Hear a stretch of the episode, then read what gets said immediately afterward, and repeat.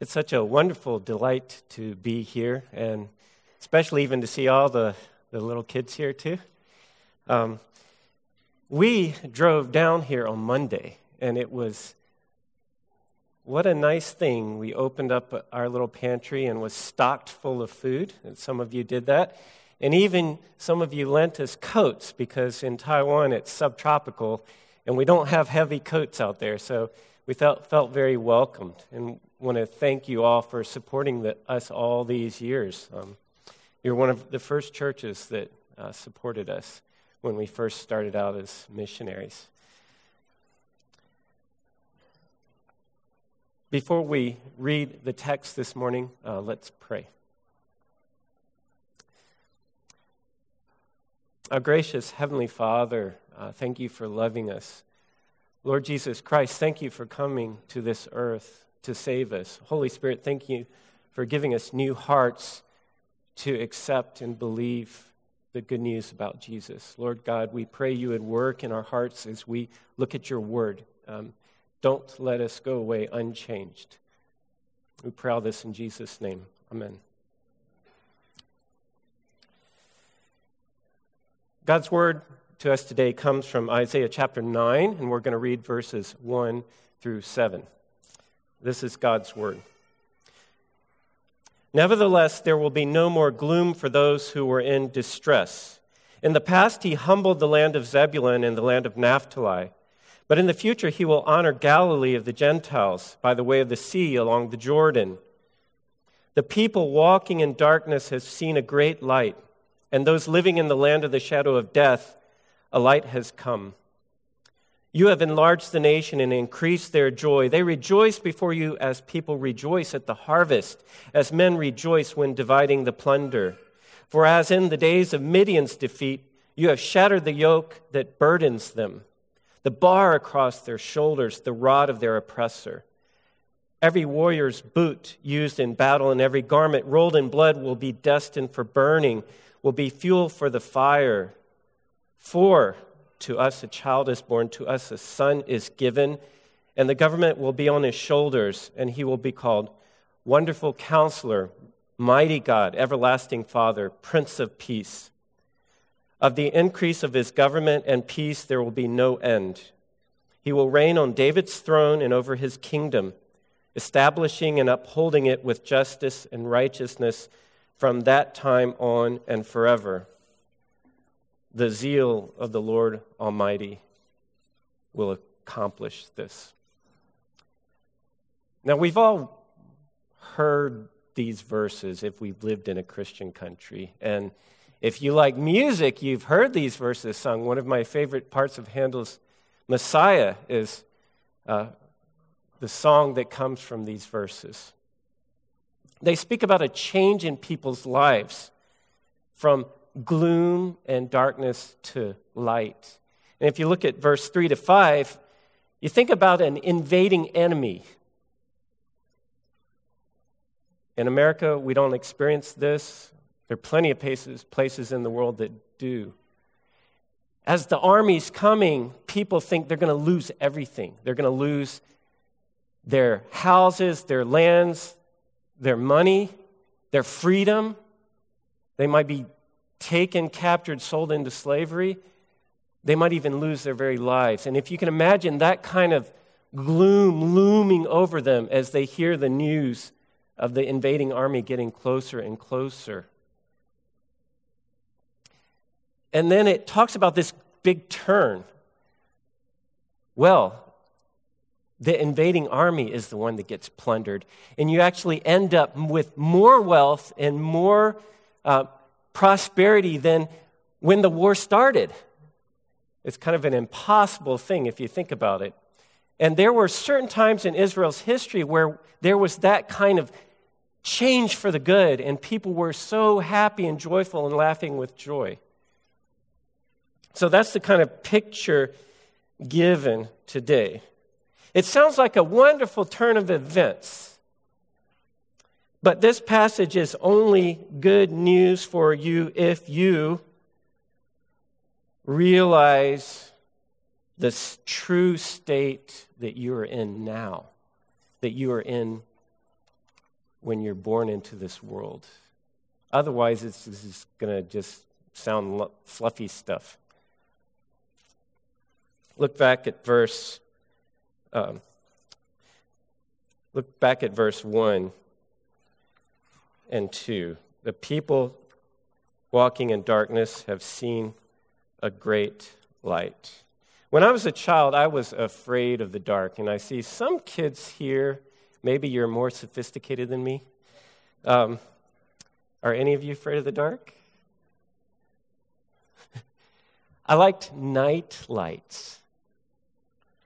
I always tried to get my mother at least to leave the hall light on, and so you get some light kind of coming in under the door. I don't know if any of you, you guys here have that experience. Not every child is afraid of the dark, but I think one of the reasons I was afraid of the dark is because I had a big imagination. What if there was something in the dark that I could not see that was going to get me? Sometimes I saw things in, on television and I would keep thinking about them. And my uncles and my cousins always told scary stories and they thought they were funny. I didn't think they were funny. For me, I could imagine those things like they might be real. If you think about it, that kind of inward thinking is a miserable childhood. There's no freedom in that, there's no joy in that, right? to be always fearful. There was a way I was ch- when I was a child when I finally dealt with that fear. I started to think of the dark like a blanket. You know, under a blanket it's dark too, but it's warm and cozy and you can relax. And you have to remember that God is good and God's the one who created the night, and He created night for our rest. And I kept praying to God and telling myself the truth that God created this world, God is good, and God takes care of me. And it's kind of, I got over that fear that way. Whatever fears you have, I hope you put your trust in God. Trust Him. Those fears were imagined, but there is a real problem with darkness. What's the problem with darkness? It doesn't have anything to do with imagined monsters.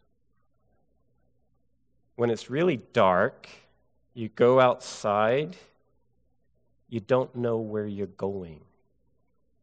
You can stumble and fall. In some parts of the country, you could accidentally step off a cliff. Walking in darkness can be dangerous. So, what's the solution? We all get flashlights, right? But nobody uses flashlights now. You use your cell phone lights.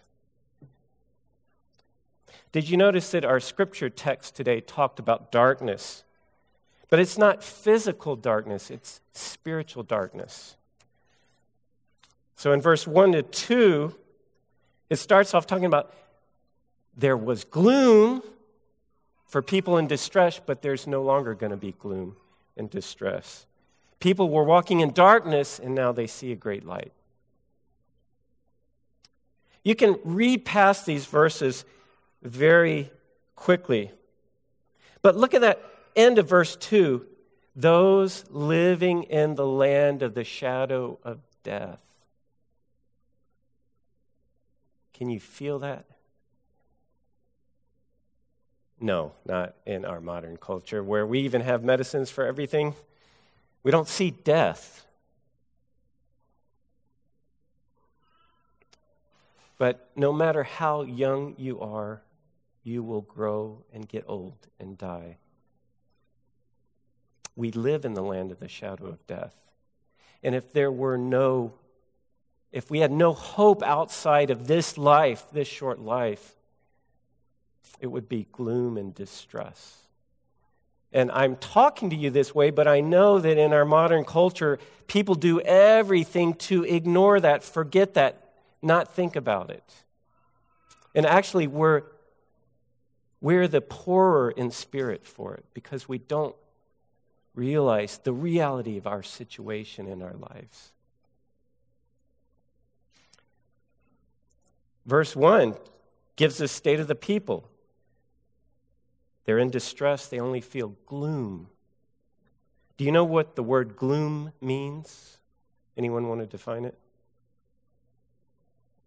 In my church, I sometimes will ask people to speak up. Anyone have a definition for gloom? No young budding scholars. It's unhappiness. It's a feeling that nothing feels right. Nothing is working out. There's no hope. I know some, some young folks have that feeling, especially when they get to teenage years and just life doesn't seem to be lined up right. The people in verse 1 are in distress, and their circumstances cast a pall of gloom around their hearts. Do any of you feel like that this morning? But verse 1 has some good news. It starts with this word, nevertheless.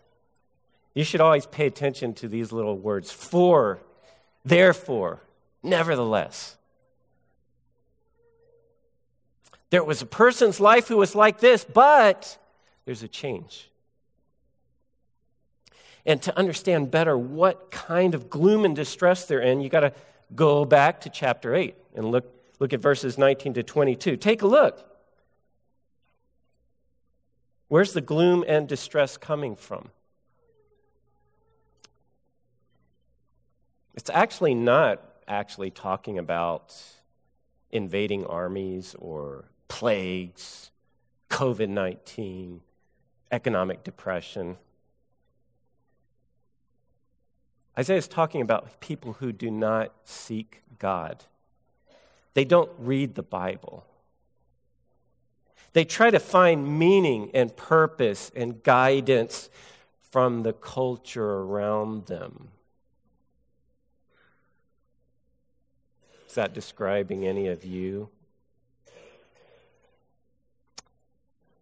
YouTube is much more entertaining than opening this up, right?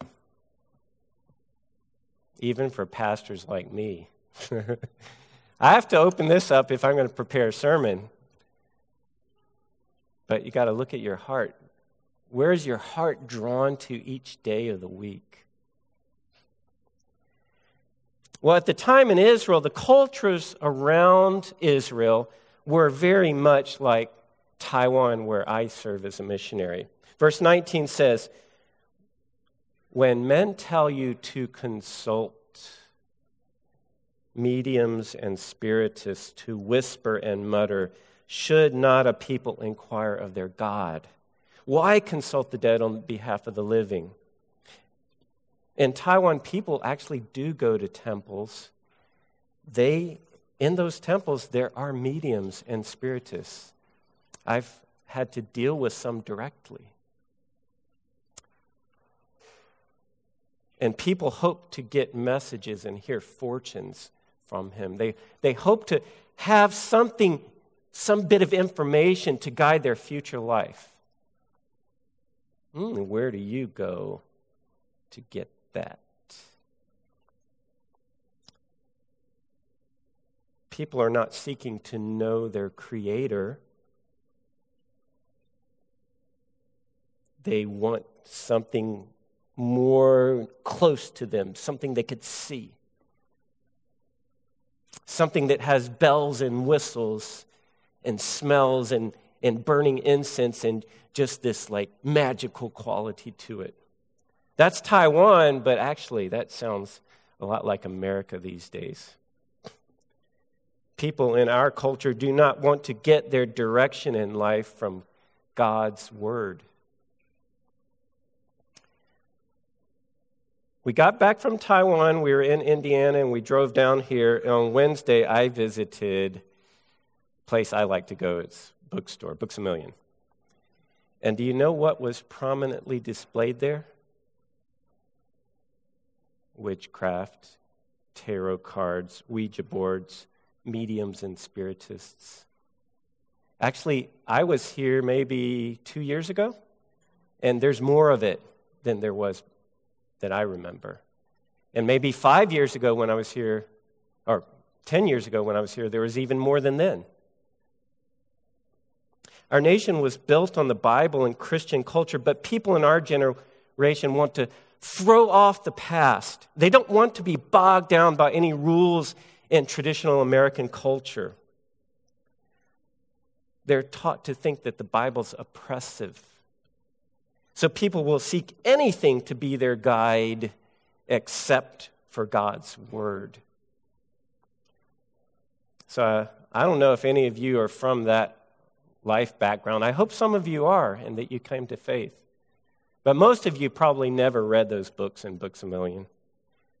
But we do get influenced by culture. We all look to YouTube and movies, and there are plenty of sayings that come out of the actors' mouths that have false human wisdom that do affect us and guide our lives. And a lot of that stuff sounds great. Parents, you might not get so influenced, but your children are going up, growing up in this cultural environment. Are you discussing and evaluating and critiquing the things they watch and hear? The things that their friends say? Even Christians can begin to think that the stuff on YouTube is more interesting and pleasing than what you hear on Sunday. You know, our, our sinful hearts pursue entertainment and pleasure and self fulfillment. And that kind of life doesn't seem like gloom and distress that we read in our text today, does it? We feel, hey, this is great. That's how we feel, but what's the reality? When I was a child, before I became a Christian, I was brought up in a Christian home. But before I became a Christian, my parents brought me to church every Sunday. Do any of you kids get dragged to church? Or are you the ones, first ones at the door? I th- thought church was so boring. I thought sermons were boring. Got to sit there 30, 40 minutes. If you go to some churches, it's an hour. you know what I liked? That was like late 70s, early 80s. I liked Star Wars. And I would imagine all these scenarios and action adventures in my mind while that preacher was preaching. Any of you guys doing that now? But when I was in sixth grade, the Holy Spirit changed my heart. I felt that I was a sinner that needed to repent of my sins. I felt the need for Jesus, and I felt a hunger and thirst for God's Word. And I didn't just start listening to sermons, I started reading the Bible by myself in junior high school. Can you imagine a kid doing that? That's what that's nothing on me. That's what the Holy Spirit did in me. Think about your non Christian friends. They might have big plans, they might have a lot of money. They might be the ones riding, driving, whatever it's called, those big, beautiful boats on the Tennessee River. But they're lost and blind. They will seek everything except their Creator. And when they seek something and they get it, they play with it a bit and they, it just doesn't satisfy, so they go and seek something else. And when they have $30 million, they look at Elon Musk and they're like, What do I have? It's all relative. And if they are not wanting to look at the reality, they're going to pretend they're having a good, fun time. And you see it on all the TV shows and on all the movies. Jing, jing, click your champagne glasses. Is that the life you pursued? That stuff in reality is all spiritual darkness because it's apart from God. Romans 1:21 and 25 says, "For although they knew God, they neither glorified him as God nor gave thanks to him, but their thinking became futile, and their foolish hearts were darkened. They exchanged the truth of God for a lie and worshiped and served created things rather than the creator. In Taiwan, they worship and serve ancestors and historical figures like this, this teenage girl in Fujian province that they thought was had special powers and she died young and they started worshiping her as the goddess of the sea. And this general from one of the historical periods, they worship him as some war god. Worship and serve creative things rather than the creator. And then they make these big statues of them and they bow down to those statues. You don't do that, do you? No, we're more sophisticated here. We just worship ourselves. All we need, we don't even need a mirror, we just need our cell phone with the camera turned this way, right? People are in spiritual darkness, but they think they are in the light. They think they that to follow God is the path of what? Oppression and gloom and misery. They think being free from God is freedom. Children, young adults, you will be taught this in school. Don't be fooled by those who are spiritually blind. It might not be out in your face the way I just said it, but it's running around in the background of everything people are saying and doing and what they support and what they hold up as valuable and good and what they say is bad. It's all in the background. Remember in the Gospel of John, there was this blind man that Jesus healed in chapter 9? He was born blind, never saw once, and Jesus healed his blindness. And what did he do? He followed Jesus. And then the officials came in, the Pharisees came in and investigated the matter. And they even asked the parents of this man that was born blind. They wanted to make sure was he really blind? This couldn't have been a miracle of Jesus. It's got to be some trick. And the parents said, We know he was blind. Don't ask us how he sees now. And then they brought in that formerly blind man and interrogated him. They could see that right in their face that Jesus was from God. But they refused to follow Jesus, no matter how much proof. They were spiritually blind, they were in darkness. And does that not describe our generation? So Jesus tells in Matthew 15 tells the, talks about the Pharisees this way. Leave them. They are blind guides. If a blind man leads a blind man, what will happen to them? Oh, is it up there? Oh no. Both will fall into a pit. The first application to our text today is to call you to see the world as it truly is. Don't be deceived by the blind guides. The world is in spiritual darkness, and you cannot follow it to get what you long for in your deepest heart. The world only offers cheats that are unsatisfying. It's a, it's a tiny moment of endorphin spike. That's it. You cannot seek meaning and joy and peace and hope from what this dark world offers no matter what the society around you says. Leave them from your heart. Leave them. They are blind guides. If a blind man leads the blind man, both will fall into a pit. When you're in darkness, you need a light so you don't stumble and fall. You need a light so you can see where you're going. So, some children, like when I was a kid, are afraid of the dark, even though there are no monsters under the bed. There are no monsters in the closet. There are no monsters lurking in the dark where you can't see them. But I want to tell you something. There are spiritual monsters. Truly.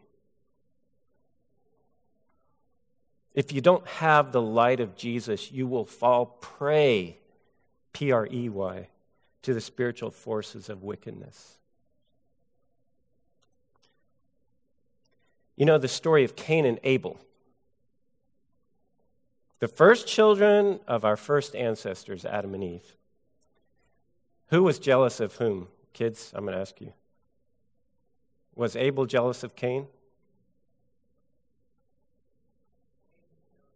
Cain was jealous of Abel. You remember how it describes Cain? He was angry and his face was downcast. And then God warned Cain about a spiritual monster lurking in the darkness. Kids, what was that spiritual mar- monster that God warned Cain about? Sin. Sin is crouching at your door. You hear that description? Crouching at your door. It desires to have you, but you must master it. The monster desires to have you, it's crouching right outside in the dark. And that m- monster is sin. Some of you, most of you, your parents have warned you about sin, right? We don't think about sin like the way God described it to Cain. We think sin is a friend we think sin gives us pleasure. We think sin brings a party to our lives. But the truth is the opposite. Sin is a monster in the dark, lurking, crouching, trying to devour us. There's another spiritual monster crouching in the darkness. The Apostle Peter says, Be self controlled and alert. Your enemy, the devil, prowls around like a roaring lion looking for someone to devour. Resist him, standing firm in the faith. Think about the devil. He attacks you by accusing you, he attacks you by tempting you. He attacks you by lying to you and tricking you into believing lies. He desires to have you to ruin you, to destroy you, to break any thought of seeking God, to break your relationship with other people, to ultimately cause you to hate yourself. Spiritual darkness hides spiritual monsters. Spiritual di- darkness hides pits and stumbling blocks in the path of our lives. So, the point of our passage, another application is flee the dark and seek Jesus. Jesus is the light of the world. That's the only question for you as you're growing up, kids. There are only two paths. Are you seeking Jesus or seeking the world? And one is dark and the other is light.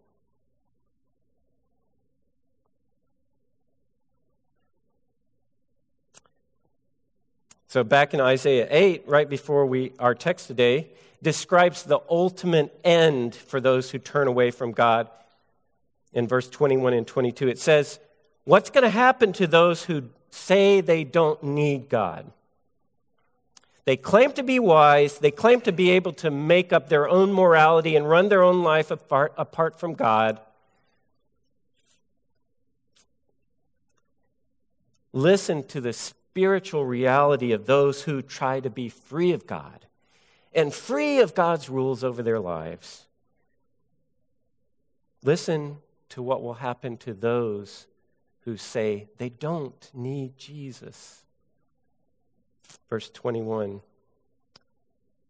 Distressed and hungry, they will roam through the land. When they are famished, they will become enraged and looking upward will curse their king and their God. Then they will look toward the earth and see only distress and darkness and fearful gloom, and they will be thrust into utter darkness. I don't think this verse is talking about physical hunger specifically. Everything you seek in this world that promises to make you full and happy and satiated, it just leaves you famished. It's like you're eating ashes. And once you've done that your whole life, at the end of your life, if you don't turn to Christ, you will look up at God and curse Him. And you look around this world and see distress and darkness and fearful gloom. And then you will go to your eternal, shall we call it reward? What a horrible end to mankind, to every human being on this earth, apart from Jesus. We may try to seek the fleeting pleasures of this life. We may try to do only what we want to do. Isn't that what every kid starts out with from the minute they're born? Mom and dad said, Don't touch that. What does the kid do?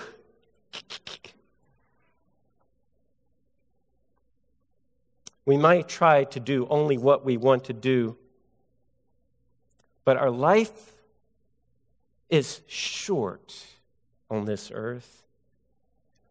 And this life is the land of the shadow of death.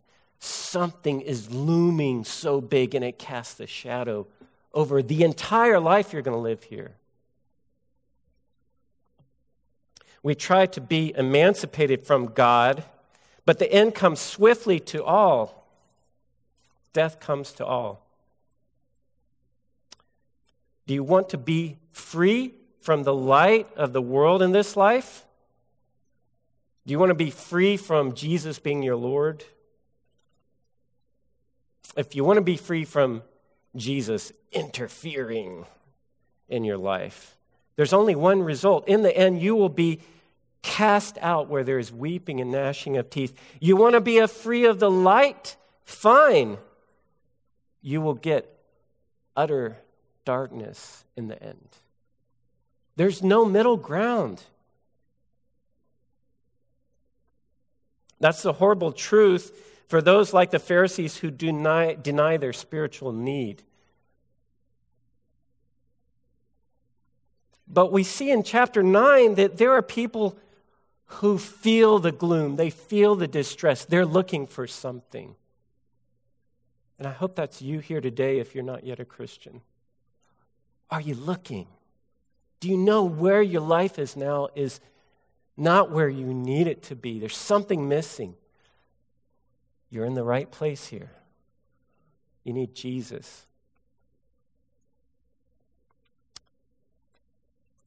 In Isaiah chapter 9, these people know their need for a Savior. They long for the light, they long for the Savior.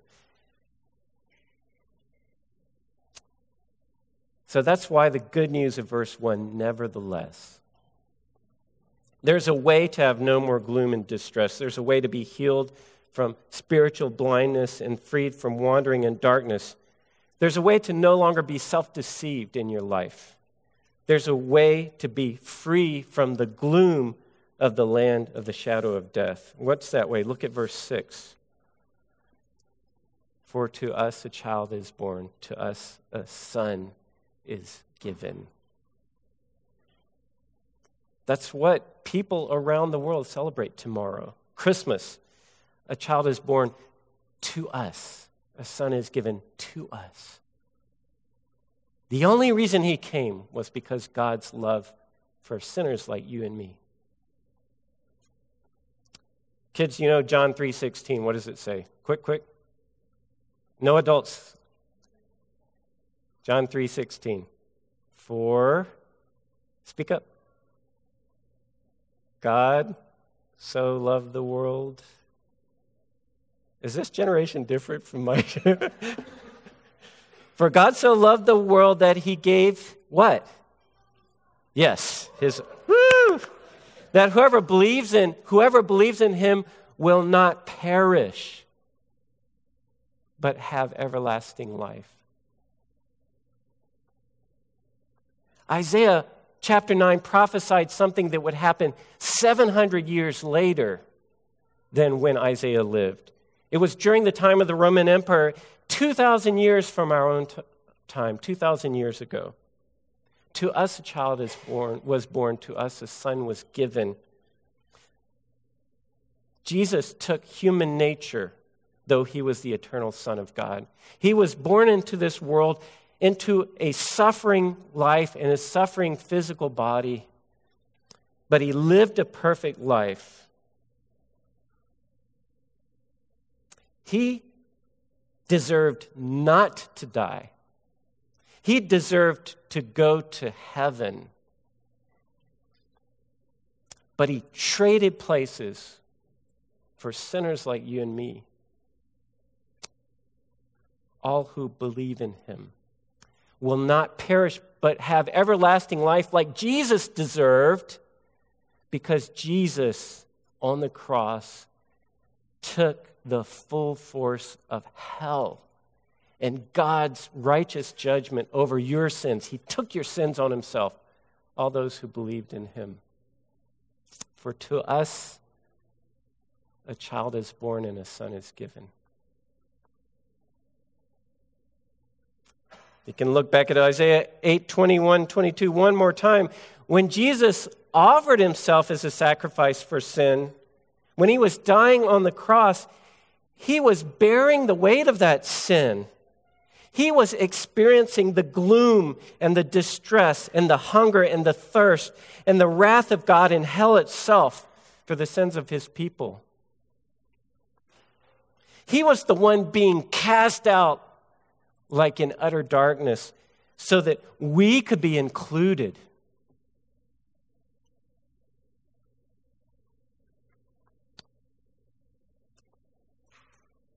For to us a child is born, to us a son is given.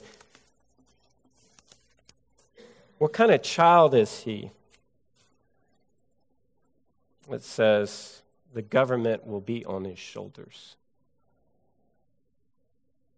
The solution to our problems is not what Adam and Eve said oh, we can become like God.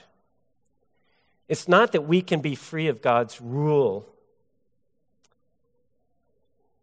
but that we have the one and only true, good, perfect leader, the one true Lord and Savior ruling us. That's the only place of freedom and joy. I like that phrase the government will be on his shoulders. People in our generation think that God is some kind of a tyrant oppressing and restricting our freedom. They even think that if we talk, the, say the word Jesus, it's a microaggression. They think that the name of Jesus is some kind of imposition on them. Can you feel that burden but notice the poetic language. It's not the language of a tyrant.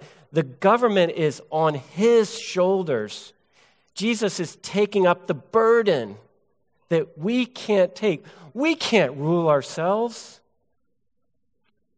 The more we think we're emancipated from God, the more we just self destruct. But Jesus took that burden on ourselves. He carries that weight that we cannot carry. And what kind of ruler is Jesus? He will be called Wonderful Counselor. What's the key thing about a counselor? You come in, he listens to your problems, and he gives you good advice. What's the key people about most thing people around key thing about most people around you? You start talking about your problems and they try to change the subject. Jesus cares and knows about every last little detail. And he wants to hear about it, and he will guide you to the place you need to be. Mighty God, there's nothing he cannot do. Everlasting Father.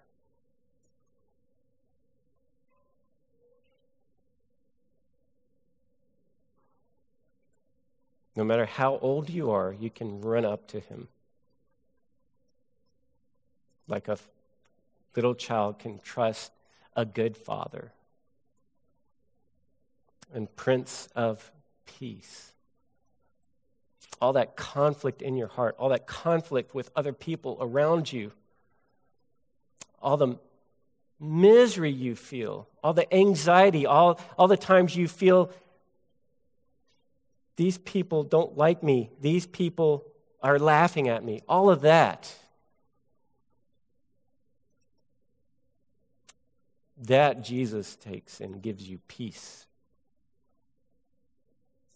And verse 7 of the increase of his government and peace, there will be no end. He will reign on David's throne and over his kingdom. Listen to this establishing and upholding it with justice and righteousness from that time on and forever. The universities in America are filled with talk about justice. Do you want true justice? Seek the light of the world. There will be no more gloom for those who were in distress, for the light of the world has come. Dear friends, this morning, Step off the throne you crafted for yourself in your little life and take Jesus as your Lord and Savior. Let's pray.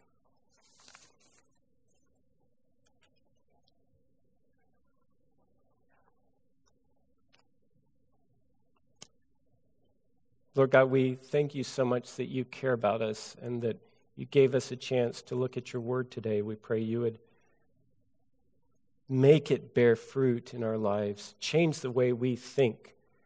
Help us to see wisdom as we look at the world around us and hear the voices around us. Help us to know the only place of safety and joy and peace and eternal rest. Help us in our hearts and lives to truly bow to you, Lord Jesus. We pray, Lord Jesus, in your name. Amen.